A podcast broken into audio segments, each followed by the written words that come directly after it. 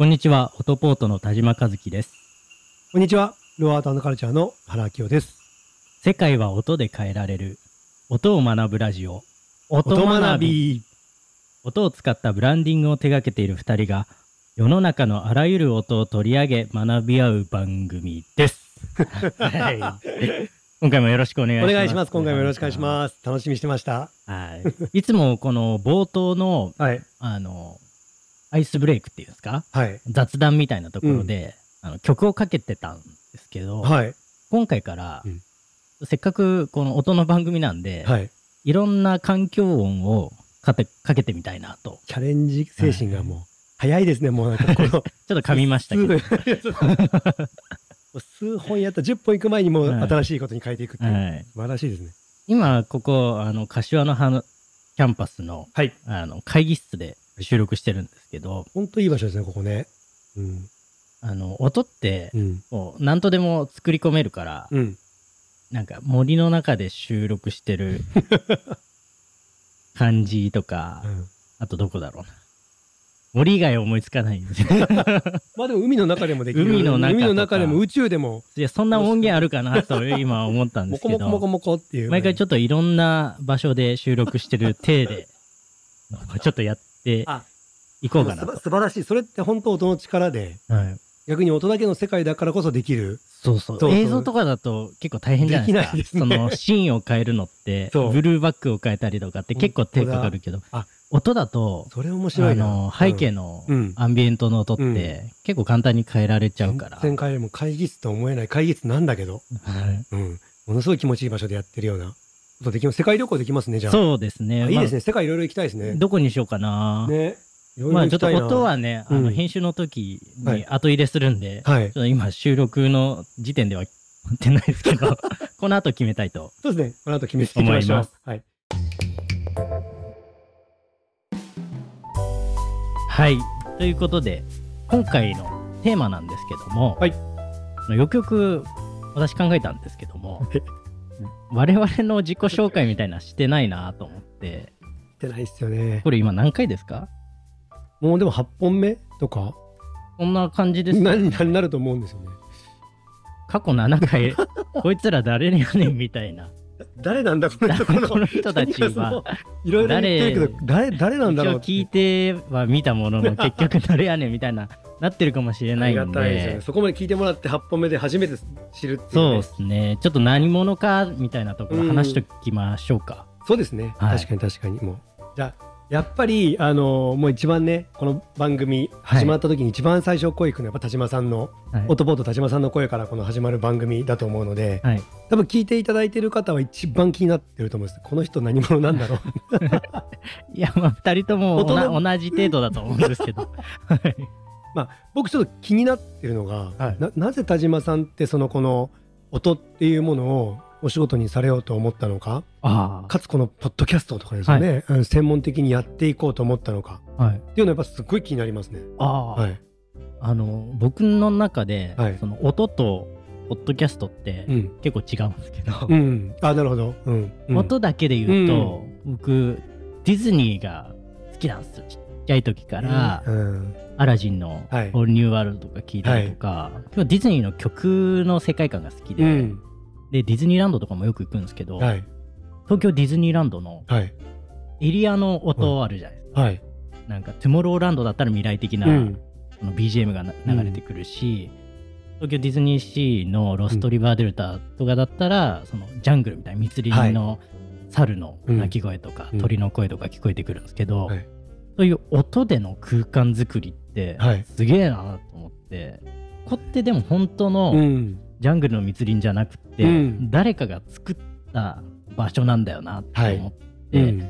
なんかそういうのを思ってから結構音に興味を持ち始めたというか、すごいな。普通皆さんね、目の前にある見えるものだけに多分興味持つと思うんですよ。うん、普通は。だからまあ、変わってらっしゃるんですけど、あの、普通はこう目に見えるビジュアルのところとかで、うわあすごいなとか、いやもちろんそれもあるんですけど、じっくり考えた時に、はい。なんでこんなに引き込まれるんだうん。ってなった時に、うん。まあ、見える世界もそうだけど、音のなんかこう作り込みみたいなのって、うん。結構面白いなって。天才ですね。それですかね。あ とは まあ僕もちょっと聞いてみたいんですけど、はい。この原さんは、はい。この音はい。でなんで興味を持たれたというかなんかきっかけはあったんですか？そうですね。僕はあのよしこさんっていうあの、はい。お母さんがいて。お母さん。お母さんはい。よしこさん。はい。よしこさんって言うんですけどよしこさんがもうとにかく音楽が好きだったんですよね。はい、だから僕はお音っていうものよりもまずやっぱり音楽から入って音に興味を持ちました。うーん、じゃあもう幼少の頃はよく音楽を聴かれててお母さんが聴かれてた音楽をよく聴かれてたって感じですかね。もうやっぱりうちの家なんか休みの日になると、はい。レコードをかけてみんなで踊るみたいな。よしこさん？よしこさん。だあのそういう時間があったんですよ。時間があった？時間まあその子ど子供の時からなんか昼下がりぐらいに、昼下がりぐらそいに？の昼さ、はい。お昼食べてから、ちょっとみんなで音楽聴きながら、もまあまあお茶飲むみたいな。うしゃれてる家庭いですねやそんな、まあ、あのね島根県の生まれでその全然洒落てもないし目の前田んぼで360度田んぼやし、はい。あれなんですけどお母さんが特に音楽好きで、昔給料のなんか何倍？1割9割ぐらいもほぼ音楽買ってたみたいな時期もあったぐらい、え結婚してからね1割9割？うん、そうだから生活？生活。費1まあ割みたいな、まあそうそう1割、まあ、実家だしかもしれないですけどうん。なんだろうそれぐらい音楽にこう投資をするというか、いやー。まあ、肩でなかなかいないですよ。その360度田んぼで いやいやまあレコードをちょっと言い過ぎだけど。に家族が集まって、はい。な何タイムでしたっけ？あのダンスタイムですか？ダンスタイムまで、まあ、僕らは勝手に踊ってる、はい。ね、よしこさんとかはまあただ聴いてる。はい。好きな音楽を。うん。ただただ聴くみたいな。そういう時間があって。で分かる音楽分からない音楽があったんですけどやっぱり一番響いたっていうかもうこれもうこれだって思ったのがカーペンターズですね、カーペンターズはい、もうカーペンターズがもうと特にもうすごくて、はい。それで初めて自分で聴き出したというかはい。自分で針を落として初めて聴いたのがカーペンターズなんで、えー。これもう一回聴きたいって言ってやり方を教えてもらって、はい。レコードプレイヤーに針を落とせるようになるっていうのが、はカーペンターズのおかげ。は。で周り今多分あの45歳ぐらいですね。いはい。ぐらいからそれをやってるんで聞く音楽を聴くとかはい。音楽があってみんながこう楽しいとかってそういうのがまあ音の力音楽ってすごいな、まあ、みたいなのがスタートですね。いや面白いですね。でそこからもう時は流れて今 サウンドブランディングを手掛けられてるっていう。なんでそこに今に至る？そうですね。簡単に言うとやっぱりはい。音楽を、まあ友達とか趣味でやってるのがまあ18歳まで。はい。で18からはその音楽のクラブに入ってはい。初めてこう、まあ、プロじゃないですけど、はい。イベントを作ったりとか人からお金をもらって自分の音楽を聴いてもらったりとか、まあ、音楽を主体としてあのご飯を食べるというか。そうそうなっていくんで。でそこからですね、はい。そこもだって音とダンスですよね。まあ、音とダンスです。本当に。もう環境が田んぼじゃなくなったぐらいでやってることは結構近いいですよね。やいやまあ大阪はすごいなと、うん。都会だなと。まあで面白い人いっぱい来るし面白いって思ったんですけど、はい。その音楽だけじゃなくてやっぱり音楽音とまあ音楽分解したら音なので、はい。音の集合体なので、はい。はい。いろんなその音に興味を持って気に出したのが2017年とか。海外にこうイベントで行ったりとかはい。あの DJ をさせてもらいに行ったりとかするときにいろんなものを聞いてたりとか、はい。うん。なんかしだしてからですねなんか。ううん。ん。まあなんかずっと気になってはいたんですけどあこういうことかって理解しだしたのが、はい。そこら辺からかもしれないです。そうだったんですね、ちっちゃい時踊られてたのは初耳です、そうですよね。うんなかなかいないですよねいやいや逆に田舎だから何も行くとこないんですよね。はいはい。うん、だから家の中でこうやっぱりどんだけ楽しく過ごすかとか。でも音楽はやっぱり田舎でもビートルズは聴けるし、はい。うん、田舎でもカーペンターズ聴けるしローリング・ストーンズだって聴けるし。なるほど。でも音楽が今のこの生活といいますか、はい。人生の軸に結構なってる。そうですね。なってますよね。やっぱりいい時悪い時助けてもらってますよね。ううんん、なんか今後もうもう今後の話なんですけど、はいもう もうもういい感じのテンションで。はい。今後はどうですか？なんか音で何かやりたいとかそういうあるんですか？ありますもう。計画みたいいっぱいあります。いっぱいあるんですけど、今一番気になってるのは、まあ、手紙ってあるじゃないですか。はい。あれを声でやりたい。はい。や声の手紙をやり、前も言ってましたっけ？僕もう声の手なん紙やりたいんですよね。結構あの初回の方で。初回のでも言いましたっけ、えもうさ,、ええ。さらに最近すごいいい出会いがあって、はい。あの手紙を書くことを事業とされてる会社さんはい。でやったんですよ。もうすごい素敵な方、元 J リーガーの方で、はい。豪華な方で、まだ25歳ぐらいの非常に優秀な経営者の方で出会って、で、彼と喋ってても、あの、もうやっぱり、やっぱり、あの、その、人間ってやっぱ引き算でアナログの方にもっともっと行くだろうな、とか行ったらいいなってはい。思っていて、はい。その中でやっぱ手紙があるんですけど、僕はそれを声でやる。はい。でもあの彼が手紙でやってるんですけど、その、あの一緒になんかコラボレーションできることができないかなとか、うんまあ、いろんなこと考えてます。はい。そうそうですね。いやもうその時のね声色声をですね、はい。ぜひ残して、はい。うん、一個とかなんかもまた一つだなと。ああチャレンジングな。いやいやでもねこれ出来上がったらこの番組でもぜひ紹介させてください。いやぜひ俺いやうん。バンバン紹介してください。できますもんねいや声。できますできます。うん。だってい今ね娘が1歳なんですけど、はい。あの時の声の出し方とかはい。たまんないですよね。うん。なんか言えない感じとかもたまらないですね。あ。写真じゃ絶対伝かわわらないい。いかわいい。そう。で動画だと分かります？動画も大事です。動画も好きです、はい。伝わりすぎるんで、うんううん。ん、ちょっとこう引き算で、なるほうん。どはい、もうあの田島さんのねブランドで言ったら妄想旅行なの贅沢妄想旅行の世界ですはいみたいな感じの手紙版みたいな感じなんか。あやっぱり、うん、あれ本当素晴らしいんで。あはい。贅沢妄想旅行もね多分なんやそれって感じだと思ういやいやあれは本当素晴らしいと思うんですよ。またちょっとあれだけの回作りたいですね僕。ああれをどんだけ語るかっていう回を。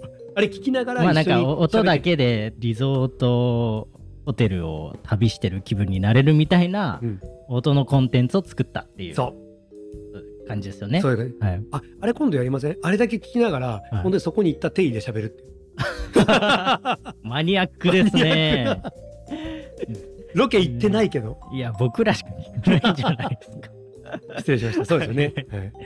うん、いやでもやっぱちょっと話を戻しますけど、はい、ディズニーランドなんですね。もういきなり最高潮のもう一番のそのエンターテインメントっていうか、そうですね、うん、あそこからスタートであそこがなんかゴールな気もしますけどまあ、ディズニーは素晴らしいですよね。うん、なんかやっぱり非日常がうん僕好きなんですよね。うん。日常は日常で、うん。まあ頑張るんですけど、うん。でもどっかで日常から離れる瞬間がないと、うん。こう結構ダメというか、うん。その贅沢妄想旅行もうん。妄想ってついてるんですけど、結構どっかで妄想の世界に入ることで、うんこう人生がちょっと楽しくなるというか、うん。うん遊びみたいな感じうん。だと思うんですけど、なんかその延長線で、うん。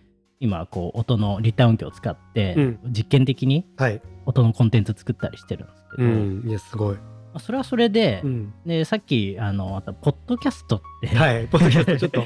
はい。また僕の中ではちょっと立ち位置が違ってなるほど。はい。これ本当にご縁でうん。今これポッドキャストで配信してるんですけど、はいあのもともと8年前ぐらいに、はい。僕あのシェアハウス住んでた時にあのシェアハウスのお友達に紹介していただいた方がいらっしゃって、はい。境目研究家っていう肩書きで活動されてる安田義雄さんっていう方がいらっしゃる有名な方ですよねあの、うんまあ、人材採用業界で社長をやられてた方で、うん。そこを今潰されて今 個人で いろいろ活動されたりとかそれ言っていいんで民事 再生されてとかはい。やられてるんですけど、まあ、あのご自身もあの自分であのいろいろはい。あのはそういう話発信されてるんで問題ないかと思うんですけど、はい。その安田さんがポッドキャストやられてたんですよ。はい。あだいぶ初期から。早いっすね。まだ認知もほとんどされてない時からやられてて、でそのドキャストの制作のお手伝いをすることにはい。なって。えでまあ結局僕あの今でこそいろんなあのポッドキャスト制作させていただいてるんですけど、何が面白かったかって、うん。後々分かってきたんですけど本とかと違って、うん。その人の思考、うん。考え方とかっていうのを、その人の熱量とか、うん。その人の声でうん。ダイレクトに聞けるのって、思考の解像度がうん。本とかに比べると高いな、思考の解像度ですね。そう。その人のなんか思いみたいなのが、はその同じ内容だとしても、うん。やっぱこう伝わり方が違うというか、僕もこう番組のその編集とかはい収録とかさせていただきながら、い。い、ろんな人の話をこう10年ぐらいうん。聞いてきたんですよ。すごい教養が。うん。でもまあ世界中でポッドキャスト聞けるんですけど、うんこれやってて僕が一番こう身になってるというか いろんな考え方うん。にこう触れさせていただいてるので、ポッドキャストの魅力ってそこがうん大きいなと思うんですよね。今いい表現されました解像度が違うっていうのはすっごいよくわかりますね。はいうん、やっぱりそのあの、まあ、活字にしちゃうともちろんあの文章素晴らしいですけど、はい活字にするよりもこの温度感はい。がやっぱり全然変わります。もんね。そうですね。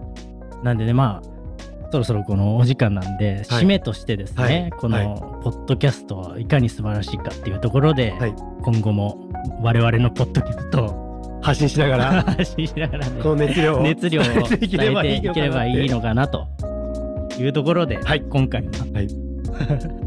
上手ですね締めの ということで、今回も番組をきいただきありがとうございありがました。とうございます。